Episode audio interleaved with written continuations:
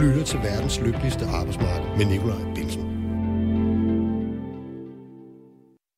Og hvis du tror, at din tilbagevenden på jobbet efter sommerferien for fremtiden bliver et kærligt gensyn med en masse kollegaer i storrumskontorerne, så kan du godt tro om igen. Vi har smagt hjemmearbejdets forbudne frugt, og vi er ikke tilbage til tiden før corona. Der skal også siges farvel til den klassiske 8-16 arbejdsdag, og fremover skal der tænkes i kvalitet frem for kvantitet. Der skal tænkes i opgaver frem for tid. Og der skal fokuseres på, at disse løses tilfredsstillende, ikke på hvordan eller hvor lang tid det tager. Så lyder det i hvert fald ifølge Anne Skar Nielsen, der lever af at spå og rådgive om fremtiden. Men er det nu rigtigt, og er den udvikling et tog alle faggrupper og virksomheder og danskere bare sådan, sådan kan hoppe på? Det skal vi høre mere om og diskutere i den sidste halvdel af dagens program, som for første gang i et par uger sendes live her fra Radio 4's Københavnerstudie. Først skal vi dog have besøg af tillidsrepræsentant og fuldmægtig i Børne- og Undervisningsministeriet, Alexander Thorvaldsen. Vi skal tale lidt om en undersøgelse, som fagforbundet Djøf har lavet, som viser, at en del embedsmænd i landets ministerier og styrelser den seneste tid har følt sig udsat for et massivt arbejdspres i et politisk system, som accelererer hurtigere og hurtigere. Ifølge dem selv går det ikke bare ud over deres trivsel, men påvirker i høj grad også det faglige niveau. Og lidt senere får vi i denne samtale følgeskab af erhvervsordfører hos de konservative, Mona Jul, som er med på en telefon. Jeg står klar her i studiet. Til daglig går jeg rundt og arbejder som scenetekniker. Jeg er 3F'er og fællestillidsmand. Men den næste time er jeg jeres vært. Velkommen til programmet.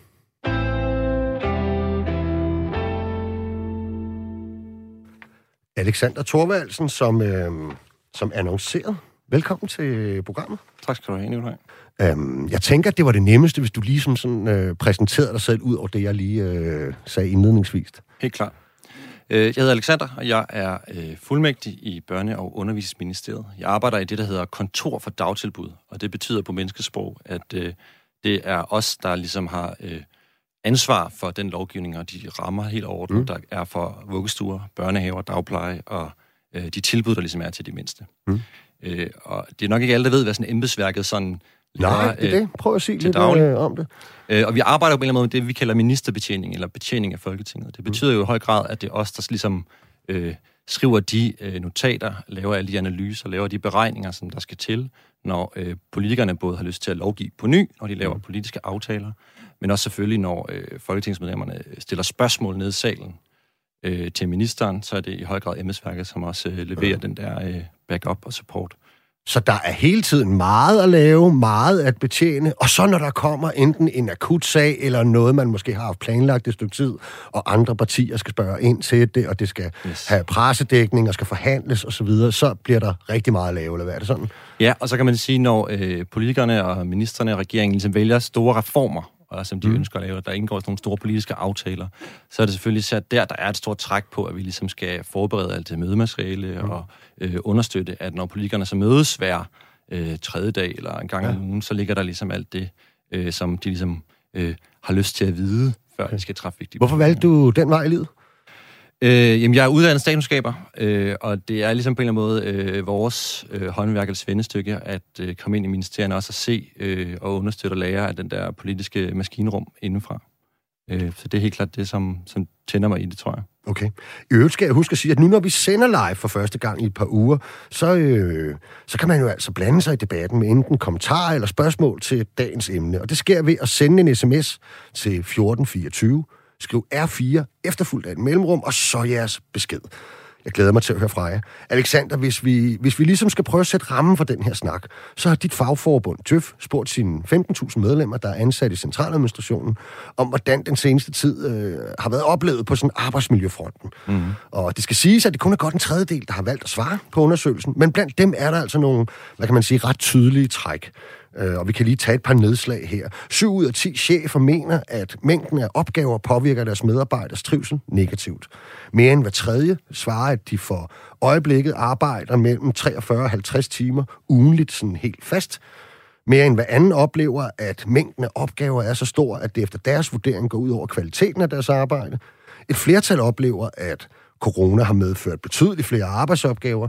3 ud af 5 overvejer at skifte job – og en ud af fem søger faktisk aktivt efter andet arbejde.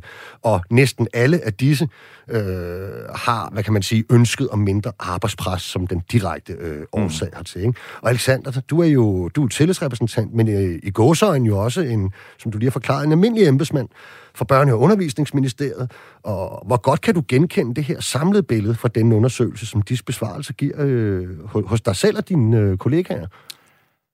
Altså, jeg synes, at jeg synes, da jeg så tallene, så var jeg ikke så overrasket. Altså, jeg synes, der, hvor, der, hvor jeg sidder, og de øh, kolleger, jeg har, jeg er ansat i departementet, det vil sige os, der ligesom er tættest på ministeren, så øh, er det helt klart en følelse af, at der øh, corona eller ej, altså det er jo et særligt år, vi ligesom kommer ud af på en eller anden måde, men at, at der ligesom er rigtig, rigtig, rigtig mange opgaver og rigtig meget sådan arbejdspres løbende mm. til den øh, tid, der ligesom er. Og at det går ud over både øh, trivselen. Altså, der er jo bare løbende stresssygemeldinger rundt omkring, og sådan folk, der føler, at, øh, at det er hårdt, også især med små børn og lignende. Og så er der selvfølgelig det, der handler om øh, det arbejde, vi laver. Og der er det jo et sjovt sted, hvor at arbejdsmiljøet øh, ligesom er vigtigt, fordi hvis arbejdsmiljøet er rigtig dårligt, så risikerer man jo, at det er selve sådan øh, lovgivningsprocessen, eller øh, de store rammer, der for eksempel er for børn og unge og børnehaver og vuggestuer, som, som det går ud over, for det, ligesom, ja. det er jo det, vi sidder og, og forberede arbejder Jeg tror lige, vi skal have på pladsen, var, øh, var jeres, øh, ligesom så mange andre offentlige ansatte, der, hvad kan man sige, havde et kontor som deres primære øh, arbejdssted, var, var I så hjemsendt meget under corona, eller, var, eller hvordan var det? Ja, altså alle offentlige kontoransatte har ligesom været øh, er fuldt hjemsendt i store perioder af, af, af det sidste år. Så har vi jo haft sådan en løbende øh, tilbage imellem. Vi jokede meget med, om det ligesom var os eller Crazy Daisy, der ligesom okay. først kom tilbage og blive normalt. Ja. Men det, det blev så også. Vi har faktisk øh, første, for mig i hvert fald første dag i dag, ligesom mange andre, hvor vi ligesom er helt tilbage. Ja. Men har været meget hjemme de sidste år. Og der kan man jo sige, der er nogle helt særlige udfordringer, som øh, hvad sker der med travlhed, når man så sidder mm. helt alene derhjemme. Ikke? Men ja. øh, som jeg også synes, undersøgelsen viser, så er det en, en generel problematik visse steder i staten, og nok også andre steder for tjøffer. Jo, jo, og jeg tror, alle kan jo selvfølgelig godt, i hvert fald også, der har børn i, i, i folkeskolen og sådan noget, eller folk, der er i berøring med, med, med uddannelsessystemet, kan jo selvfølgelig godt, vi ved jo godt, at de har været hjemsendt, og vi ved godt, mm. at så har de skulle tilbage, og så har der skulle laves nye regler for, hvordan man kunne indtage skolerne igen, og ja. øh, nye regler for, hvordan, hvornår man lukkede dem ned igen, og sektionelt, og på klassevis, og alt det der, ikke? Og jeg tænker, det er noget af det, der har presset også helt enormt, eller hvad? Det er lige præcis det, det der maskineri, som jo har været det sidste år, at ligesom at skulle øh, understøtte, at mm. man løbende har kunne justere hver eneste gang, der ligesom er kommet nogle nye retningslinjer, hver eneste gang, der har skulle været et testsystem, eller en åbning og nedlukning, eller en, så skulle Nordjylland lukkes ned, eller andet, så har der jo været nogle af mine kolleger, der også har skulle været ind over, og det har jo mm. betydet, at det har trukket ekstra hårdt på, på sådan weekend- og aftenvagter og lignende, ikke? Men, men jeg tænker det, sådan en undersøgelse, selvom jo mange siger, at, at, at corona altså ligesom i hvert fald har forværret og forstørret øh, nogle problematikker, men det kan vel ikke være det hele, tænker ikke? Så sådan lidt 1000 kroner spørgsmål mm. burde jo så være, hvad er det egentlig, der har øh, accelereret den her udvikling, at, at, at det er sådan, at jeres arbejdsmiljø opleves? Ja, og det, og det er jo det gode spørgsmål, ikke? og der er nok heller ikke sådan en helt enkelt svar. Øh, men noget af det, vi i hvert fald oplever, er, at der er en eller anden, jeg oplever en eller anden form for acceleration, eller at der er kortere tid fra, at der ligesom opstår et politisk problem, øh, til man ligesom diskuterer det i medierne, til at der er nogle politikere, der ønsker, at det skal, det skal løses, og der skal indgås en aftale, som mm. forhåbentlig kan øh, rydde op, og det skal gerne gå så hurtigt som muligt. Øh, og den der tid, hvor man ligesom er i, er i værkstedet, øh, er på en eller anden måde blevet, blevet mindre, oplever folk. Ja. Og der er øh, krav til tilgængelighed, mm. er, er vokset, tror jeg også mange oplever, at fordi vi nu, især jo øh, det sidste år, men egentlig generelt altid kan svare på mail og på telefoner, mm. så er der ligesom en følelse af, at det ligesom det bliver grænseløst af og til, hvor ja. der er perioder, hvor, hvor man altid er kontaktbar. Hvad, hvad er måde. reaktionerne? Hvad, og hvis vi skal tage dig selv personligt, for ja. eksempel, hvad er, øh, hvad, hvad er reaktionerne? Er det sådan nogle øh, stresslignende symptomer? Er det dårlig nattesøvn, eller hvad, hvad er det? Ja, det, det er det jo øh, det er det i høj grad. Jeg vil tage mig selv som eksempel. Altså, jeg øh, havde rigtig travlt med en, øh, en politisk aftale, der blev indgået på området, hvor man ligesom understøttede tech, de forhandlede minimumsnummeringer i efteråret, som jeg var med til ligesom at, mm. at, at arbejde med. Og det, der havde vi jo bare meget, meget, meget lange uger.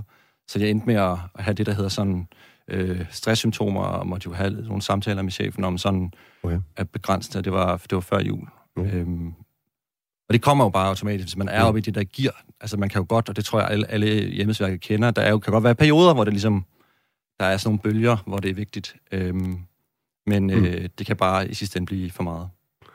Der er kommet en sms ind. Ja. Øhm, til den hyre, de får så ingen medlidenhed herfra, med venlig hilsen Claus for Rødrum.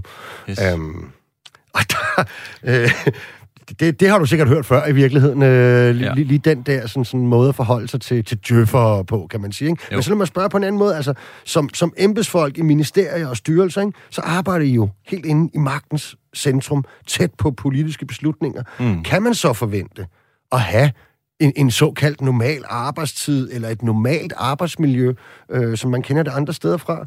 Eller, mm. så, hvad, hvad mener du vil være ret og rimeligt at forvente øh, i det? Jeg tænker, at det kan jo netop ikke bare være et job, hvor man siger, jamen jeg er gået hver dag klokken kvart over tre. Nej. Og det tror jeg heller ikke, at det er i hvert fald ikke det, jeg og mine kolleger forventer. Men det handler nok bare om, hvad er så balancerne i det. Øh, og der er jo bare vildt mange øh, djøffere, mm. øh, som tjener sådan en helt almindelig middelklasseløn øh, i det. Og jeg synes også i hvert fald, jeg kan se, at mine kolleger øh, knokler og øh, har, synes jeg i hvert fald også bare ret øh, til at kunne have familieliv og de andre ting, som ligesom ligger. Ikke? Øhm, Men, men har I selv et, øh, hvad kan man sige, har I selv et ansvar for, at, mm. øh, at arbejdspresset også øh, nu opleves som for stort? Har I det? Altså, det synes, det synes jeg, at, øh, at også, altså, jeg tror, at det er sådan en, som embedsperson, embedsmand og kvinde, der er jo et eller andet med, at vi, vi er vant til ligesom at, at gøre vores pligt. Vi er vant til at gøre det, øh, ministeren siger. Det ligger meget dybt i vores DNA. Mm. Og det tror jeg også har fostret en, en kultur, sådan en ja-kultur, hvor man øh, strækker sig meget, meget langt. Og måske det her, det bare ligesom er en, en lille advarselstegn på, at man visse steder, øh, der kunne man altså godt øh, slappe af med den der pligt og, og, og, og, og sige en ja at man måske også af og til, synes jeg, godt kan sige, øh, nu har vi brug for rammer for, at vi ikke er tilgængelige. Hvad har du selv plads. gjort, for eksempel som tillidsrepræsentant, for at gøre øh, departementchef, og tænker, at det må være i den sammenhæng? Eller Ja, det er vores chefer? sådan nærmeste Ja, chef. altså opmærksom på, på situationen. Men på min arbejdsplads, der besluttede vi faktisk at lave, altså det er jo, vi er jo vant til at være meget sådan skriftlige, at vi skriver breve og sådan noget, så vi besluttede at skrive sådan et, øh, et formelt brev til vores øh, departementchef, som er vores sådan, nærmeste chef, øh, på vegne af alle arbejdsmiljørepræsentanter ja. og tillidsrepræsentanterne øh, hos os, hvor vi bare sådan helt savligt redegjorde for her i starten af året på, hvordan vi ligesom oplevede det. Om noget af det handlede også om corona, men øh, det var ligesom vores måde at sige, at vi vil have en dialog om de øh, arbejdsfolk, der i hvert fald var nu. Øh, og synes også, at der, der var en åben dør, der man så ligesom øh, fik råb- råbt op på en eller anden måde. Ikke? Er du frisk på en øh, provokerende sms til? Jamen, jeg, jeg tager dem endelig. Ja, okay, det er godt. Øhm, det her Stig Eklund, der skriver, det er jo tankevækkende, at I embedsværket, som nu de sidste 20 år har været dem, der har udstukket regelsætning for besparelse af hele den offentlige sektor, nu selv bliver ramt af det hårde arbejdspres, mm-hmm. som de jo selv har stukket, været med til at stykke ud til andre. Ja, Ja. hvad skal du sige til det? Altså, jeg tror, vi har tænkt meget over det der med, hvad er konsekvensen af, at, øh, at, at når embedsværket ligesom øh, bliver ramt på arbejdsmiljøet. Jeg tror faktisk ærligt, at vi risikerer bare at få endnu mere dårlig lovgivning ud til alle de borgere mm. og fagpersoner og fagprofessionelle, der bliver ramt.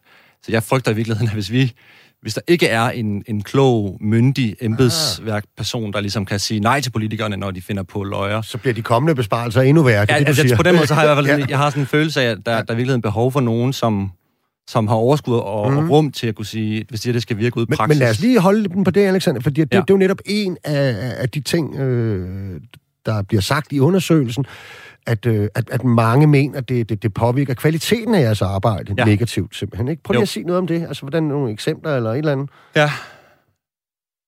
Altså, kort sagt, så betyder det jo, altså det er jo bare et grundlæggende spørgsmål, har man tid til at inddrage mm. øh, de rigtige mennesker? Kan man få, øh, har man tid til at få al den øh, øh, viden eller know-how, som er ude omkring, øh, ind i politikernes øh, forhandlingsrum? Altså, det er jo ned til det niveau, ikke? Mm. For det kræver, vores faglighed er jo netop at, at få det ind og få det beskrevet, men det kræver nogle gange bare, at der er øh, både tid og plads til at kunne øh, beskrive, hvad er konsekvensen så, hvis man Ja. ønsker at øh, at lovgive eller lave de der øh, effektiviseringer, eller man bare kan spare penge sådan her på et regneark, så har vi også brug for at kunne beskrive de mm. der i praksis. Og det kræver tid, og at vi har tid til at mødes med øh, BUPL og. FOA og lærerne og andre i vores ministerium for eksempel. Oplever du eller kollegaer, der har været der i, i, i- mange flere år i dig, i, hvad kan man sige, i, i embedsværket, øh, nu fik jeg jo insinueret, at du er en ung mand, øh, det, det er du. Ja. næsten også, ikke, kan Jo. man sige, Alexander. Men oplever du, at der generelt er sådan en større krav om hastighed og hurtige løsninger fra politikere end tidligere? Ja, altså det, det, altså det er jo svært, når man ikke har sin egen krop at sammenligne med, ikke? men altså det, jeg synes i hvert fald, at jeg, bliver, jeg er blevet overrasket over, øh, hvor meget det politiske maskinrum er sådan hurtige sukkerknaller, og er til i hvert fald sådan nogle ønsker om at løse noget meget hurtigt, hvor der ikke er den der faktisk kærlighed og omsorg for, hvordan ser det så ud ude i kommunerne? Eller hvordan, hvordan er det så, det, det ender med at, at se ud? Kan vi så rekruttere de pædagoger, som man står og taler øh, om og sådan noget? Ikke? Øhm, det synes jeg øh, på en eller anden måde, man, man godt kunne have brug for mere. Og det kræver så, at man kan prioritere.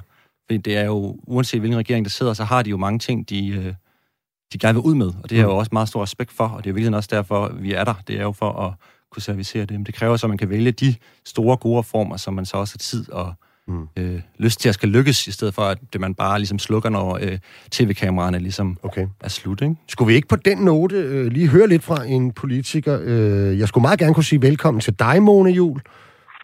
Tak skal du have. Ja, du er jo erhvervsordfører øh, for de konservative, og en af de politikere, der i løbet af sommeren har taget del i debatten omkring, det er så måske lidt bredere, kan man sige, men omkring arbejdskulturen på omkring Christiansborg. Ikke? Øhm, ja. Bekymrer det dig, at en undersøgelse blandt Djøfs medlemmer viser, at, øh, at der er et meget stort arbejdspres rundt om i ministerierne og styrelserne, og kan du genkende det? Jeg kan både genkende det, og jeg må sige, at jeg var rigtig, rigtig ked af det, da jeg læste rapporten. Jeg har kun læst overskrifterne og resuméet. Men, men jeg må bare sige, at jeg er ikke overrasket heller ikke, desværre det, det har virkelig, virkelig været hårdt at se på nogle gange, hvor, hvor presset øh, embedsværket er. Mm. Okay. Oplever du, at... Øh, er du med os nu, øh, Mona? Ja, ja. Nå, okay, ja, det, det lød næsten som, du faldt ud. Undskyld. Øhm, ja, oplever du det konkret, altså sådan i din dagligdag som medlem af Folketinget, ikke? Altså sådan, påvirker det så også dig som politiker? Nej, det, altså jeg kan ikke sige, sådan, at der er noget, der har haft sådan en negativ konsekvens ved det sådan, øh, for mig. Altså, det er bare noget, jeg kan registrere. Jeg mm. kan... Jeg vil, ikke, jeg vil ikke, der er jo aldrig nogensinde nogen, der klager, eller, eller siger, det kan, det kan vi ikke, eller øh, et eller andet. Altså, man går bare i gang, og man mm. arbejder benhårdt. Altså, øh, jeg tror sgu ikke, der er ret mange mennesker, der ved, hvor hårdt arbejde, øh, embedsværket faktisk ja. arbejder i Danmark. Altså, når man, når man går hjem sådan midt om natten i forhandlinger, og man ved, der bare er nogen, der bliver siddende i 5 timer længere, og for at vi så kan komme tilbage og forhandle videre. Mm. Så, så det er jo mere sådan en registrering af, at det er den måde, det foregår på. Øh, at, at der er meget, meget pres på. Ja. Øh, og jeg vil sige, jeg prøver jo selv at gøre, hvad jeg kan for at ikke at være med den, der så ligger det største pres på. Altså, jeg, jeg synes jo, altså, jeg fortsætter lige, ikke? Fordi jo, jo. det, jeg synes, der er noget bøvl, det er, at, at hvis man begynder at stille spørgsmål for at stille spørgsmål, for eksempel, mm. det er der nogen, der godt kan finde på. Det synes jeg er en bagl. Og jeg synes, det er bag, når vi ikke får arbejdet ordentligt vidensbaseret, og netop ikke får brugt den omhu og den tid, der skal til, for, øh, for at komme dybere ned, så det ikke kun handler om overskrifter. Og tit oplever jeg jo også, at hvis øh, man får aftaletekster eller så videre, de bliver lækket under forhandlingerne, og så skal man sidde og bruge tid på det, i stedet for at fokusere på opgaven. Så jeg synes, at der er masser af uhensigtsmæssigheder, som man sagtens kunne tage fat i, og politikerne kan jo starte med sig selv ved netop at, at kunne stille spørgsmål, når det rent faktisk er relevant. Og det har vi behov for at gøre, fordi vi er nødt til at kontrollere den hver, til hver tid siddende regering selvfølgelig. Men mere fokus på bolden og, mm. og den måde, jeg for eksempel ofte gør det på, det er også øh, simpelthen bare spørge ind i ministeriet, uden om de formelle systemer, hvis man kan sige det sådan. Fordi så skal embedsværket jo bruge ekstra tid på at formulere svar. Ja. Jeg vil egentlig bare hellere have et svar, jeg kan komme videre med. Mm. Lad os lige høre, om Alexander kan genkende det der med også netop, at der er enormt mange flere af de her, hvad som Mona kalder lidt drillespørgsmål nede fra Folketingssalen, som jo også øh, tager jeres tid. Mm. Altså, det er jo svært nogle gange ligesom at så sige, hvad var, hvad var drill og hvad var ikke drill, men man kan ja, bare ja. sige mængden af spørgsmål, og også mængden af de samme spørgsmål, er nogle gange øh, i hvert fald massiv, øh, og man, det skal de jo også have lov til. Jeg tror i virkeligheden, det der er en af problemerne, jeg oplever bare, at der er sådan en, det hedder vel på et klogt ord, asymmetri, eller at der er noget, øh, altså der, nogle gange kræver det bare meget mere arbejde. Vi havde en enkelt episode under et forhandlingsforløb, hvor en ordfører øh, ligesom kigger på et stort notat og tænker, hvor er det flot, det har I lavet på et par dage, så kan I jo godt lave en ny beregning til næste gang, vi mødes. Ja. Og det vedkommende ikke vidste, hvad det havde taget tre måneder, altså at lave de der beregninger. Ikke? Ja. Og det tror, jeg bare, det tror jeg bare, uanset hvilket, altså, hvor man er henne, som, som, om man er HK eller andet, så man kunne genkende det der. Mm. Altså der er til er nogen chefer eller andre, der tror, at noget lige kan løses. Øh, og det tror jeg er noget af det, der i hvert fald skaber øh, den her problematik. Kræver I for meget, Mona? Kræver I politikere øh, for meget af embedsværket, sådan helt generelt? Det er svært for mig at svare på. Jeg har været med i to år. Mm. Altså, øh, jeg, jeg synes jo, at, at øh, jeg synes jo, når jeg spørger om noget, så synes jeg, det er relevant. Og sådan har alle andre det sikkert også. Altså, så er det jo fordi, at, at der er noget, jeg er nødt til at finde ud af, som jeg ikke kan finde ud af på andre måder. Men, men jeg synes, øh, og jeg synes måske, at hvis man sådan skal sparke tilbage øh, på, på den, så synes jeg også, at vi får mange ikke-svar. Men det tror jeg sådan set ikke er embedsværkets skyld. Det tror jeg sådan set er... Mere er politisk. ja. ja, fordi altså, nu sidder vi i landbrugsforhandlinger, vi er, og, så, og alle kan jo sige, åh, jeg har haft over 40 møder, hvorfor er I ikke kommet nærmere? Jamen altså ærligt talt har vi først lige fået svar på, på vandplanerne lige inden sommerferien, som er en, en nøglefaktor mm. i forhold til kvælstofudledning. Og, og så kan vi jo have holdt 100 møder, som, som øh, har været nok så spændende og ordentlige. Men hvis det er det, der lige præcis er humlet lige nu og her, så er det jo også det, vi skal have svar på først og fremmest. Mm. Så derfor kan det nogle gange øh, være sådan lidt, inden vi ligesom kommer ind til, til fad, kan der godt have været stillet en del spørgsmål, der minder om hinanden, som jo så er med til at, at, at presse det politiske også. Ja. Så jeg synes også, der bliver brugt for meget tid på de der ikke-svar. Ja. Jo, jo, fordi jeg tænker jo også et eller andet sted, Mona, at, at, at snittet må ligge øh, på en eller anden måde i midten, ikke? Fordi at, øh, ja. hvor meget kan man forlange af jer? Altså, hvor tålmodig skal du være som politiker inde i, i Folketinget også, ikke? Der er vel i forhold til processerne. Ja. Jamen, jeg, altså, jeg kan huske, at jeg stillede op i politik, og sagde alle til mig, at det kan du ikke, Mona, fordi din utålmodighed kommer til at slå dig ihjel. Men, men, men jeg vil sige det faktisk det modsatte, at den utålmodighed skal man prøve at tøjle en lille smule, for at være sikker på, at vi rent faktisk forstår, hvad det er, vi laver. Og det er jo egentlig det, øh, min anke har været her i sommer i forhold til at være med i den her dialog, der handlede om, at jeg synes, at de demokratiske processer har været for meget mm. under pres under corona, og at man ligesom overfører det til almindelig lovbehandling. Mm. For eksempel et, et enormt kompliceret lovforslag, øh, jeg, jeg var ordfører på, kom først på i Folketingssalen kvart over midnat en helt almindelig tirsdag. Det er lige at presse citronen lidt rigeligt. Mm. Og det er jo også, det er jo ikke bare politikere, der sidder jo et embedsværk og venter på præcis samme måde, som jeg gør, for at komme til. Mm. Og det er klart, at sådan nogle ting er enormt uhensigtsmæssigt. Og hvis det er, at vi kun får dele af den viden, der skal til for at indgå en forhandling eller en aftale af vide fra starten af, det, det, det duer ikke det der med, at der er lavet øh, otte formfulde slides med en foran bagside til kæmpe store forhandlinger. Mm. Det går simpelthen ikke. Og så er man nødt til at stille spørgsmål, mm. og så bliver det sådan lidt en kamp, i stedet for at have fokus på den samme bold. Okay. Hvad tænker du om det, Alexander? Jamen, jeg, jeg tror meget, meget af det er rigtigt. Øh, og jeg tror, det vi som embedsværk også bare har, i hvert fald som det vi pejler efter, det er jo bare en omsorg og en tanke på, at det så skal ud og virke i praksis. Og jeg tror, at de bedste politikere, jeg har mødt i, min, i mit arbejdsliv, det er dem, der bare altid har øjne på den bold, mm. øh, ja. og ikke nødvendigvis på det, der øh, så handler om øh, mediesagen dagen efter, eller en eller anden kritik, man har fået, som man så bare sender videre, selvom det, det ikke rykker, øh, rykker noget, ikke? Jo, men man kan vel sige, Mona, altså I lever vel trods alt, altså I skal jo også genvælges, for fanden, var lige ved at sige, ikke? Det er vel fair nok, at der er øh, et, et, spil i medierne, og der er nogle andre hensyn, I skal tage som politiker, men øh, der har også været andre fra dit eget parti, blandt andet, som jo har, hvad kan man sige, adresseret den her problematik lidt bredere, altså alt det her med, at I skal sidde og forhandle ud til de, de sene nattetimer, og og, og det ligger vel også på en eller anden, altså der er vel noget større i kulturen, også den politiske kultur, der, der, der, der sender en bold videre til embedsværket. Er der ikke? Jamen det er det allerhøjeste grad. Og den øh, situation, som, øh, som i hvert fald for vores vedkommende startede hele, det var der Rasmus og jeg sad forhandlinger til kvart over fire, altså Rasmus Jarlov og jeg mm. sad til forhandlinger kvart over fire, på, øh, på helt sikkert vigtigt, alvorligt, men ikke noget med rigets sikkerhed, vel? Altså ikke noget med, at, øh, at der var, nogen, der faldt om dagen efter eller et eller andet.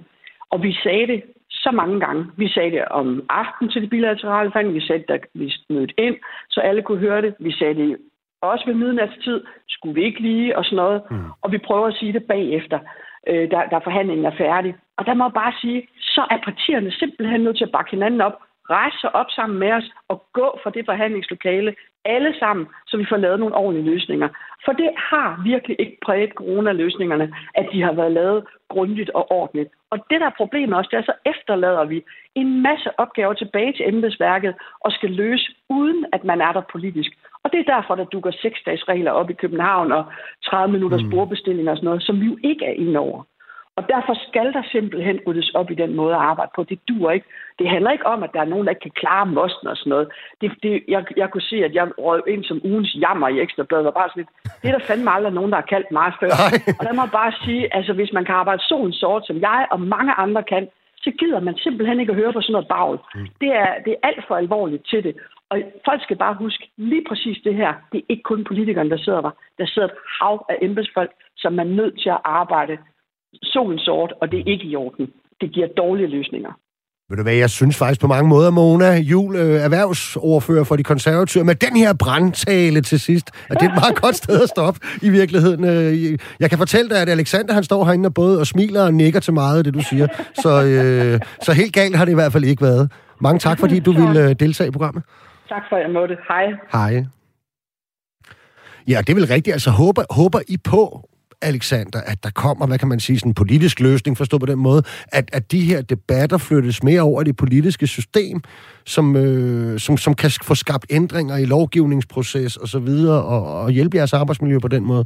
Ja, altså jeg tror bare, det skal helt op på de hår, hvad hedder sådan, høje navler. Okay. Jeg tror virkelig, det er sådan for toppen af øh, regeringen, men også selvfølgelig de centrale fra, øh, fra, fra de andre partier, der ligesom sidder i Folketinget, at man bare skal være enige om, hvad er en god lovgivningsproces, og mm. øh, kan vi ikke øh, vælge færre store reformer her, i hvert fald på den anden side af corona. Fordi corona viste jo, at vi kunne løse helt vildt mm. meget på kort tid. Øh, men i hvert fald, vi så sikrer os, at det ikke behøver at blive den nye normal, at vi godt kan Ja, det, det, det skulle jeg til at spørge dig om. Ja. Nemlig, ja, om, altså, frygter du, at når... Nu siger du selv, nu er I vendt tilbage for første gang i ja. en milliard år. Nu kan alle få lov ligesom at, at okay. arbejde igen, og det er jo det, der gør sig gældende i hele Danmark faktisk, altså med din, den nye fase mm. af, af genåbning. Øhm, øhm, frygter du netop, at, at den, det, der har været tilstanden under corona, bliver den nye normal? Ja, der er i hvert fald sådan en... Du ved, de har set, hvor hurtigt vi kan gøre det. Ja. Når vi ligesom øh, var i 6. gear i øh, en lang periode. Mm. Øh, og det kræver så, at der er nogle, både nogle gode kolleger, der så siger øh, øh, ned i fart eller et eller andet, når det så øh, bliver ved med at gå for stærkt. Så jeg håber, at det politiske niveau kan øh, være meget selektivt og vælge sådan, hvad er det for nogle store øh, problemer, vi skal løse på vores område i den næste periode, i stedet for at tro, man kan, kan løse det hele. Og det tror jeg i virkeligheden også, at borgerne og mm. øh, pædagogerne og lærerne og alle derude, der ligesom arbejder i den offentlige sektor, øh, ønsker. Altså, de ønsker jo ikke nødvendigvis, at der bare skal øh, fart over feltet herfra. Nej, nej. Altså, de ønsker jo øh, i høj grad også, at der er ro og tid til at lave de omstillinger, som også sker lokalt og sådan mm. noget. Ikke? Er der noget med, altså nu, nu du, du kalder det selv en, øh, en ja-kultur blandt, øh, ja. og en sådan arbejdsom kultur, kan man vel også kalde det, blandt døffer. Altså som mange af de døffer, jeg kender og er i, hvad kan man sige, kontakt med, som er typisk er nogen, der sidder på den anden side af bordet, når jeg forhandler overenskomst og, og så videre, og, og, og, men også bruger og samarbejder med i alle mulige personalesager, og når der skal håndteres ting.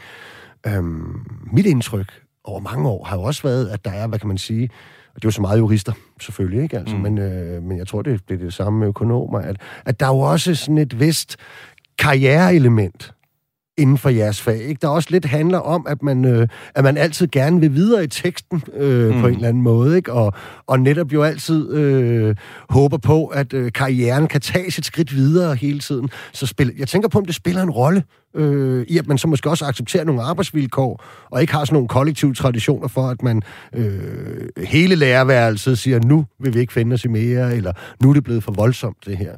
Jo, og det, det tror jeg gør sig gældende. Det tror jeg helt sikkert gør sig gældende. Og jeg tror, jeg, altså, jeg kan huske nogle gamle historier også. Altså, HK, altså, der, er jo, der var også HK'er i gamle dage, som man kaldte flip-proletariatet, fordi mm. de altid sagde ja til alting, ja. og var ordentlige og lydige og sådan noget, ikke?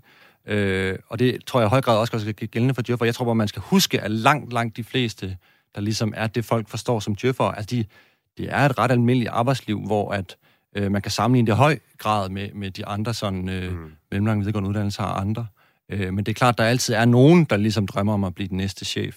Og de siger måske øh, ja til lidt mere. Jeg oplever bare, at rigtig, rigtig mange kolleger har savnet, at der så var nogen, der, øh, der turde sige, øh, sige fra, eller turde samle nogle kolleger til et eller andet. Fordi øh, der har også været sådan lidt en kultur, hvor man, ja. hvor man snakker om det i hjørnerne, ikke? og øh, siger, hvor, hvor, hvor, galt det står til, men ikke, mm. ikke for at rette det det rigtige sted hen. Det, vi snakker om her, det har øh, Tommy Ligård en holdning øh, til. Han skriver, min papsøn er djøffer, og jeg er så træt af, hvor svært det er at ændre på sådan er det. For eksempel lange møder fredag, der kan afsluttes inden fastsatte tid. Det sker bare ikke, og så mm. opfattes man som skruebrækker, hvis man vil tidligere hjem. Et godt råd, kig ind. Det ved jeg så ikke lige helt, hvad det betyder, det sidste. Nej, nej. Øh, måske, men han, øh, hvad kan man sige, han, øh, han giver jo i hvert fald opbakning til den her Ja. Øh, Er det sådan, som han også skriver, at der måske er i virkeligheden en masse bare øh, kultur, som man kunne kalde for sådan nogle retoriske selvfølgeligheder, som ja. ingen stiller spørgsmålstegn ved? Ja, og det, det bliver jo, altså på mange djøfarbejdspladser, tror jeg også bare, det bliver et spørgsmål om, hvad der er prestige i. Altså, hvad er det ligesom, er det den, der svarer på mail sent, der, der ligesom, øh, og der tror jeg bare, jeg vil opfordre alle til at gøre det til noget, der er kollektivt, og noget, man er sammen om, for at få lavet nogle rammer, for at sige, mm. finde et rum, hvor det er okay at sige, jeg synes faktisk, at øh, jeg ikke har lyst til at altid svare på mails, når jeg skal putte, eller øh, jeg vil faktisk gerne have øh, nogle weekender fri, eller der skal være mm. en øvre maksimum for, hvor lang tid man så kan være i det der forhandlingsmode. Ja. Øhm, helt sikkert. Så... Afslutningsvis, hvad, hvad skal vi gøre for, at øh, I får en bedre undersøgelse næste gang, Jeff øh, ja, ja. laver sådan en? Øh, der var mange af mine kolleger, der heller ikke havde, øh, havde, de havde ikke set den i mailboksen. Uh, vi, vi siger jo, at, at det, har måske, det siger noget om deres travlhed, at de ikke engang havde, havde fundet den frem. Men øh, jeg håber da, at, øh, at vi på trods af den lille sample, eller hvad man siger, den lille måling, mm. kan sige, at der i hvert fald er rigtig mange, der oplever øh, nogle arbejdsmiljøudfordringer, som jeg synes, man skal tage alvorligt. Øh, både på den enkelte arbejdsplads, men også at, øh, at politikerne kan se, at der er et eller andet, vi skal snakke om. Du lytter til verdens lykkeligste arbejdsmarked med Nikolaj Bensen. Lige præcis. Og jeg har fortsat selskab af tillidsrepræsentant og fuldmægtig i Børne- og Undervisningsministeriet, Alexander Thorvaldsen. Og sammen med ham har vi i den første halvdel af programmet talt om det stigende arbejdspres for embedsmænd i styrelser og ministerier. Vi havde også kortvarigt selskab af erhvervsordfører hos de konservative, Mone Jul. Du kan som lytter fortsat blande dig i debatten, det er der flere, der allerede har gjort, med spørgsmål eller kommentarer til dagens emner. Det sker ved at sms'e herind på 1424, skriv R4, og så din besked efter et mellemrum. Men Alexander, hvad siger du til, at vi nu tager et, et, et smut ud til fremtidens arbejdsmarked? Det lyder spændende. Ja, altså vi skal i hvert fald høre et bud på, hvordan det kunne se ud. Øh, for ifølge fremtidsforsker Anne Skar Nielsen kan vi godt glemme alt om, at hverdagen, som vi kendte før corona, stille og roligt vil indfinde sig igen. Noget er forandret, og jeg skulle meget gerne have dig, Anne Skar Nielsen, med på en telefon. Det er fuldstændig korrekt. Fremtiden er ankommet. Ja, velkommen til programmet. Um, tak. Ja, du er altså fremtidsforsker, og det kan jo godt være, at du er lige nødt til at forklare vores lyttere, hvad sådan en laver, og, og hvordan man i øvrigt bliver det? Ja, men det bliver man jo ved at være grundlæggende super, super nysgerrig, og så synes, at alt det nye er spændende, bare fordi det er spændende. Mm. Øhm, jeg er sådan en af dem, der får lov til at beskæftige mig med alt muligt, og så er vi i virkeligheden også sådan lidt overfladiske. Hvis man ringer til, øh, til forskere, som sidder og laver PhD og den slags ting der, ikke, så kan det tit gå lidt lang tid, før at de udtaler sig med, øh, fuldt belæg om et eller andet. Ikke? Og der kan man godt som fremtidsforsker være hurtigere på aftrækkeren, fordi at vi tænker, at der er nogle muligheder derude, ligesom en bølge, man kan søge på. At mm. hvis den bølge, man sidder og analyserer for lang tid på den, så er den jo væk. Okay. Så ligesom hvis du er landmand, og du har en mark, ikke, og man kommer hen og siger, hvad kan du dyrke på den, så vil en fremtidsforsker sige alle de muligheder, du har. Hvis ikke du selv får fingeren ud og gør noget ved det, så kommer der jo ingenting. Okay, men hvordan er sådan uh, din metode så egentlig? Altså jeg tænker, stikker man fingeren i vejret og ser, hvad vej det blæser, eller ser man noget, og så går, dykker man ned i nogle tal, eller har man, man set nogle ja. tal, der er en tendens, eller hvordan foregår det?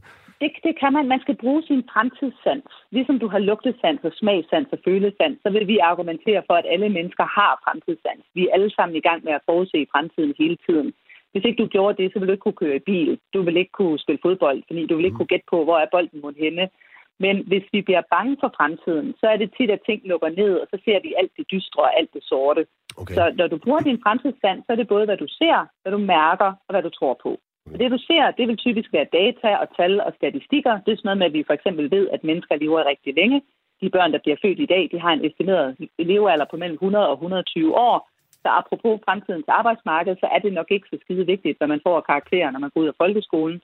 Det, der vil være mere vigtigt, det er, at man lyst til at lære hele tilværelsen mm. igennem.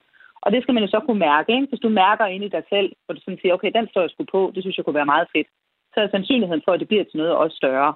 Og grundlæggende vil jeg sige, lige nu, der er det ret vigtigt, at vi går ned og piller i, hvad det er, vi tror på. Fordi hvis vi tror, at det hele brænder sammen, når der ikke er nok, så vil det også være den verden, vi kommer til at skabe. Men hvis vi møder op i, om morgenen ikke, og siger, jeg vil egentlig godt være med til at bygge fællesskab op, jeg vil faktisk gerne være med til at gøre verden bedre, jeg tror på, at bæredygtighed bliver vigtigt i fremtiden, så vil det også være det, som vi kommer til at se, ligesom med en vandmand, du skal hen og så noget fremtid, for der er noget at høste af om nogle år. Okay. Du har jo altså du har jo observeret tid under corona, og har blandt andet et interview i, i Berlinske kastet dig ud i en spådom, som altså varsler nogle ret grundlæggende forandringer i, i fremtiden. Hvad er det, øh, ja. du har set? Ja, altså man skal for det første huske på, at fremtiden kommer ikke, fordi jeg snakker om den. jeg kan pege på nogle trends, jeg ser. Noget, det kan sagtens være, det er en mavefornemmelse, det må det godt være, fordi at jeg har lavet det her i 21 år, er faktisk ret god til det. Men rigtig meget bygger jo også på at være ude og snakke med virksomheder. Altså være ude i den der såkaldte virkelighed og se, hvad det er, der rører sig. Så min spot om, den går på, at det der 8-16 job, det er dødens pølse. Medmindre du er super, super glad for det, og din røv elsker kontorstolen, og dit liv bliver bedre af det, så må du godt. Men vi havde, altså før corona, havde vi jo et arbejdsmarked, hvor rigtig mange mennesker var ved at smelte ned, hvor du kommer til at arbejde i nogle rutiner og nogle processer, som gør, at du hele tiden får mere og mere travlt. Og rigtig mange mennesker følte også, at den værdi, jeg får skabt, altså hvad fanden er det egentlig, vi har lavet? Måske sidder du skrevet en rapport eller lavet noget analysearbejde, men hvor er den samfundsmæssige værdi henne? Det har vi bare haft rigtig, rigtig mange mennesker. Ikke alle, men rigtig mange mennesker, der har haft den fornemmelse. Og når de lige pludselig kom hjem og smagte en forbudne coronafrugt med hjemmearbejdspladsen og fandt ud af, at det faktisk var meget rart at være sammen med sine børn. Øh, og det var faktisk egentlig også meget rart ikke at skulle pendle en time frem og tilbage. Mm. Og de kunne faktisk godt finde ud af at styre deres tid selv. De er jo ved at kaste op i deres egen krop, når chefen han siger, at nu skal vi tilbage på sporet.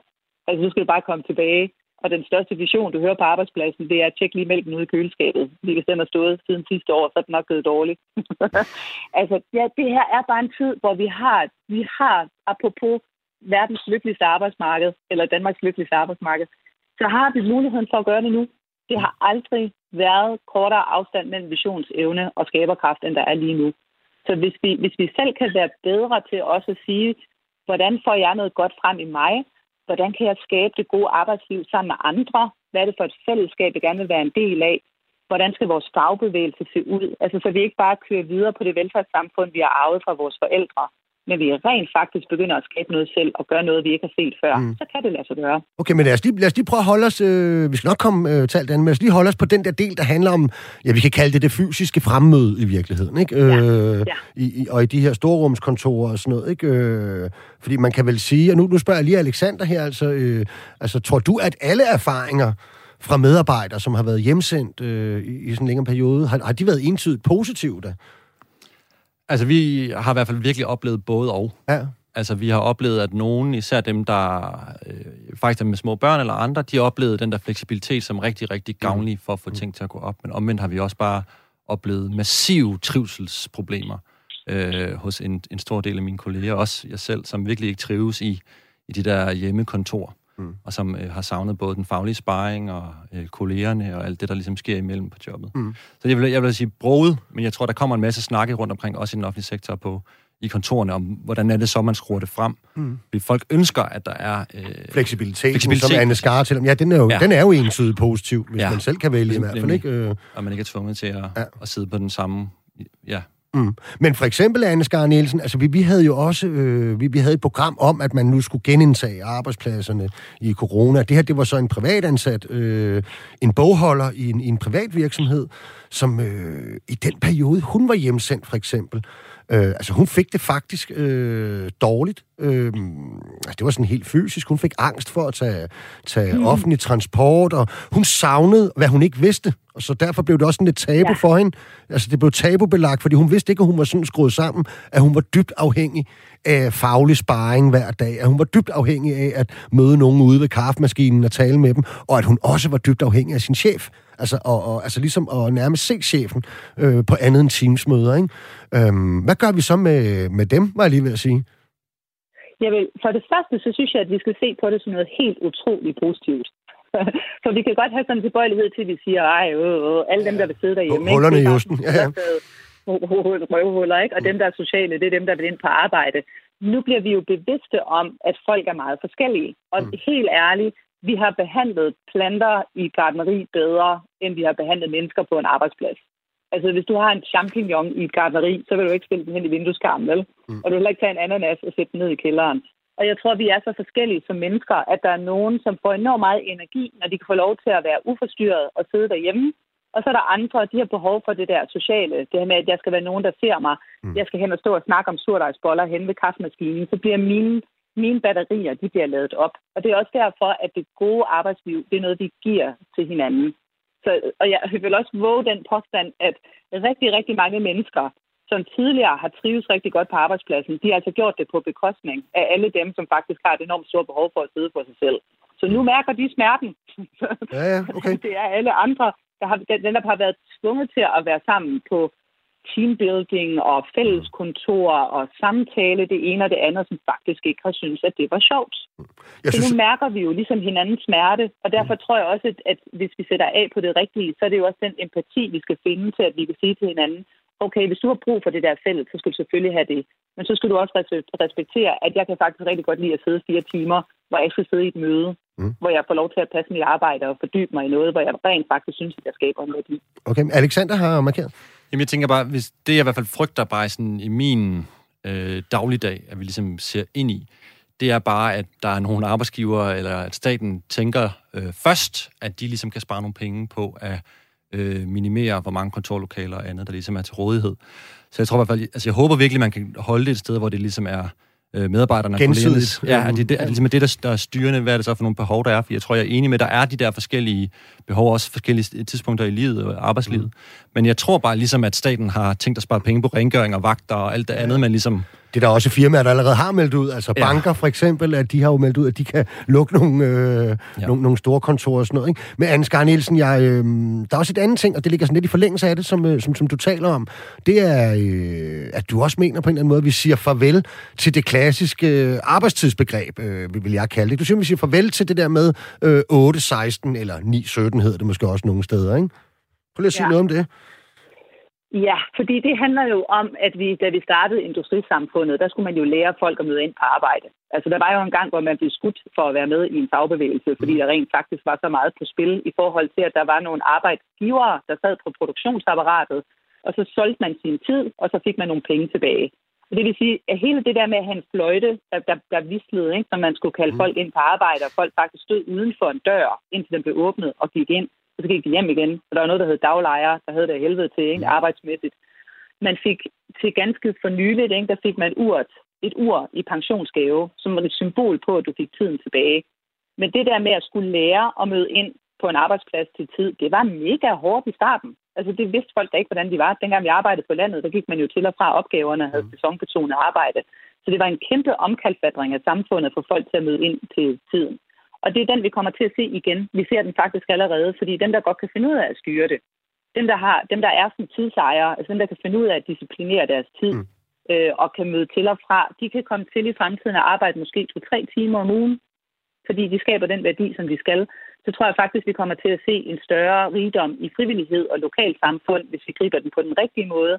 Men hvis jeg skal være bange og bekymret for noget, så vil jeg være bange for, at vi får sådan et krydstogtskibssamfund. Mm. Altså nu har jeg ikke, fordi jeg selv har været ret meget på krydstogtskib, men ja. jeg har ladet mig fortælle, at det er meget dejligt. fordi så sejler du rundt i verden, og der er buffet, og der er pool, og så går du rundt og hygger dig, og du får sådan en fornemmelse af, at det er da også rigtig hyggeligt for personalet, fordi dem, du ser, det er dem, der er blevet forfremmet op af. Mm. Og så, så lever du bare på ryggen af sådan nogle filippinske, altså stakkels mennesker, mm. ikke, der bor nede under i kabysen, som du aldrig nogensinde ser. Altså det, de bliver sådan helt blinde over for, at der er nogle mennesker, som får vores samfund til at fungere, men som ikke har en stemme, der taler for dem. Måske heller ikke er nogen, der rigtig brokker sig så meget. Som der virkelig skal være nogen, det der med, at vi skal kunne give, det er derfor igen bliver ved med at sige, at vi skal give det gode mm. arbejdsmarked til hinanden. Der vil være nogen, der får brug for en hestesko. Altså der er nogen, der får brug for at blive onboardet ind på en arbejdsplads. Der er nogen, der har brug for det der 8-16 arbejde. Og så er der nogen, der bare kan finde ud af at gøre det selv. Mm. Men jeg tror, at vi kommer til at se altså, en stor glæde i, at vi ikke alle sammen skal møde på det samme tidspunkt. Øh, ikke køre hjem på det samme tidspunkt. Øh, rigtig mange af dem, som vi tror ikke kan få det, sådan nogle sygeplejersker, politibetjente, brandmænd, øh, de, de lever jo faktisk allerede i fremtiden i den forstand, at de har projektarbejde, hvor det er meget tydeligt, hvad det er for en værdi, de skaber, og de i princippet kan arbejde 24 timer i døgnet. Så derfor så, så synes jeg, at hele den her samtale handler faktisk mere om, hvordan vi får noget bedre ja. ud af hinanden i fællesskab, og hvordan vi organiserer os omkring et produktionsapparat. Okay, men jeg synes, der, må jeg lige, hvis jeg lige må afbryde dig, Anne Skarnisen, fordi der, jeg synes, der, er, ja, der, der er to ting, synes jeg, på, på en eller anden måde, det her. Det ene, Øhm, det er det jo selv inde på, det med krydstogsskibet, som man, man kan sige er sådan mere politisk øh, egentlig betragtning, om man vil have sådan et samfund i virkeligheden. Ikke? Der findes jo hele lande, der er skruet op omkring den idé, ikke? hvor at øh, ikke engang nogen af dem, der kommer fra landet, øh, øh, arbejder nede i, på de nederste dæk af, af det krydstogsskib. Dem henter man ligesom ind udefra, om man så må sige. Ikke? Øh, men den anden del, hvis vi ligesom skal holde det også til nogle, øh, nogle jobfunktioner, som, som, som folk kender og møder lidt mere, det er vel, at Øh, jamen altså, hvis du er skolelærer, pædagog og alt det andet, øh, så hænger de institutioner jo sammen med nogle faste mødetider. Og tendensen de senere år har jo også været, for eksempel i undervisningssektoren, øh, gået lidt imod det, du siger der, netop at man ville have tilstedeværelsen øh, fra lærerne og gymnasielærerne, frem for at man sagde, at de kunne ligesom selv finde ud af, hvor meget tid de brugte på at forberede det og det. Der vil man altså have, at de skulle sidde over på skolerne og forberede sig og nøje målt ud, hvor meget med det ene og det andet. Ikke? Så det taler vel lidt imod det der, gør det ikke? Jo, men altså, jeg, jeg plejer også nogle gange at sige, ikke, at, at, at ting går ned i flammer. Mm. altså, det er ligesom kønssygdomme, åbenbart, at når man får diagnosen, så bliver det værre, før det bliver bedre. Altså det med, at når noget er i gang med at blive ja. afviklet, så laver det sådan nogle krampetrækninger til sidst, ikke? hvor det kommer til at fylde meget mere, men vi får sådan en bevidsthed om, at det er sgu da egentlig åndssvagt. Ikke? Altså det er da åndssvagt, at vi har industriferie, når de fleste mennesker passer meget bedre, at de får lov til at være lidt flex med deres ferie. Mm. Øh, vi har lavet et samfund, hvor vi tvinger os børn i at, til at komme i skole, selvom de ikke har lyst. Altså de græder for skoleværing, fordi at det synes vi er den rigtige måde, at de skal være på. Og, og hvis man igen går tilbage til start, så blev hele vores institutionssamfund blev lavet så vi havde et sted, hvor vi kunne opbevare børnene, mens forældrene var på arbejde. Mm. Altså, det er det, det er lavet til. Så hvis vores arbejdsmarked ændrer sig, og, vores, og, og forældre får det mere fleksibelt, og de voksne får et mere fleksibelt samfund, så vil de andre også kunne følge efter. Mm. Og igen, måske er der, jeg, jeg ved det jo ikke, vi skal til at eksperimentere med det, ikke? måske burde vi have en landsdækkende digital folkeskole, som alle børn kunne gå i på et eller andet tidspunkt, som et supplement til en fysisk folkeskole. Måske skulle der være det, der hedder A- og B-spor. Det lyder helt forkert i sig selv, ikke? Mm, Men altså mm. A-menneskerne, det er dem, der kan komme tidligt op. Jeg synes, det er dejligt og B-menneskerne, det er dem, der først vågner kl. 11. Mm. altså, måske ville det være rart. Men, men det er jo meget, Ansgar, det er jo, det der, det er jo sådan meget, hvad kan man sige, øh, prav, i virkeligheden pragmatiske og praktiske løsninger på nogle ting. Men, men vores samfund i Danmark, som jo er en lidt sær konstruktion, hvor vi jo mener, at den her, hvad kan man sige, tillid, der er mellem mennesker, tillid til vores institutioner, og i øvrigt, at vi har, hvad kan man sige, et, et meget lige samfund, et velfærdssamfund, hvor, hvor man jo også har et møde, for eksempel i folkeskolen, og hvor for eksempel, at alle møder klokken 8, fordi uagtet om dine forældre er ufaglærte håndværkere eller embedsmænd øh, inde i ministeriet, vil man ikke miste noget, hvad kan man sige, hvis du forstår, hvad jeg mener? Altså, øh, det, det, det her møde, som vi har betragtet som den enormt store værdi øh, i vores samfund, øh, hvis man begynder at lave sådan nogle opdelinger. Sige, at hvis det er det, hvis det er det, vi siger er meningen. Mm. Ikke? Fordi der var en gang, hvor meningen med at gå i folkeskole, det var, at du blev dannet som borger, sådan at du selv mm. kunne træffe beslutninger og indgå som god arbejdskraft, ikke? og tage vare på dit eget liv. Men hvis vi nu kigger ind, du siger, at du forudser faktisk selv nu fremtiden, ikke? fordi du kigger ind i fremtiden, så siger du, at det der fællesskab på tværs af kultur og skæld, det er faktisk rigtig vigtigt. Mm. Og det vil jeg give dig 100% ret i. Altså folkeskolen er måske det sidste sted, hvor vi bliver tvunget til at møde hinanden, ja. vi ikke kan lide, ja, i ni år. Mm. Og hvor det jo faktisk også er voldsomt berigende, at børn fra alle mulige forskellige skal... Ja, vi skal lige have en embedsmand fra Børne- og Undervisningsministeriet ind. ja.